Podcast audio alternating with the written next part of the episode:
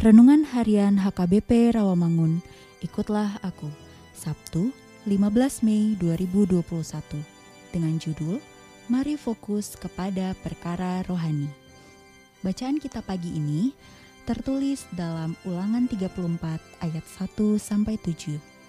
Dan bacaan kita malam ini tertulis dalam Yohanes 16 ayat 4 sampai 11.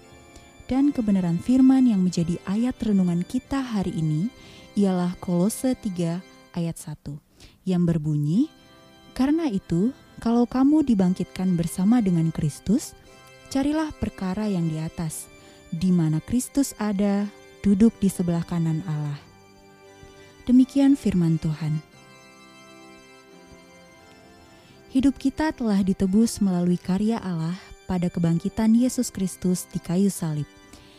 Di dalam surat Kolose, Rasul Paulus mengingatkan bahwa jika kita telah dibangkitkan dalam iman, maka kita harus mencari perkara di atas. Artinya, ada kesungguhan untuk memiliki dan mendapatkan perkara yang di atas, perkara surgawi.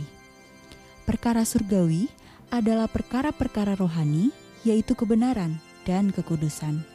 Nats renungan ini sepadan dengan Matius 6 ayat 33 tetapi carilah dahulu kerajaan Allah dan kebenarannya, maka semuanya itu akan ditambahkan kepadamu. Dalam menjalani kehidupan kita, perkara, perkataan, dan perbuatan kita harus mencerminkan kehidupan Kristus. Ibarat di saat ini, kita sedang meningkatkan imunitas tubuh kita melalui vaksin untuk melawan virus corona. Maka, kita orang percaya juga diminta meningkatkan imunitas rohani kita untuk melawan virus rohani. Kita diminta fokus kepada hal-hal rohani. Untuk mengarahkan pandangan kita kepada Kristus, ada tiga cara yang bisa kita lakukan, yaitu pertama, mengutamakan perkara-perkara rohani dalam kehidupan kita.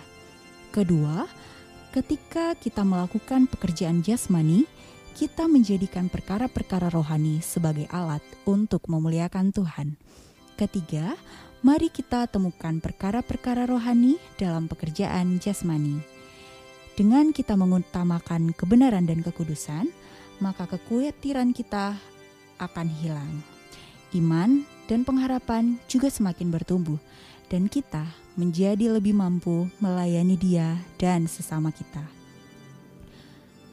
Mari kita berdoa. Bapa, terima kasih untuk anugerah keselamatan yang telah kami terima darimu. Mampukan kami untuk selalu fokus pada perkara-perkara surgawi di kehidupan kami. Amin.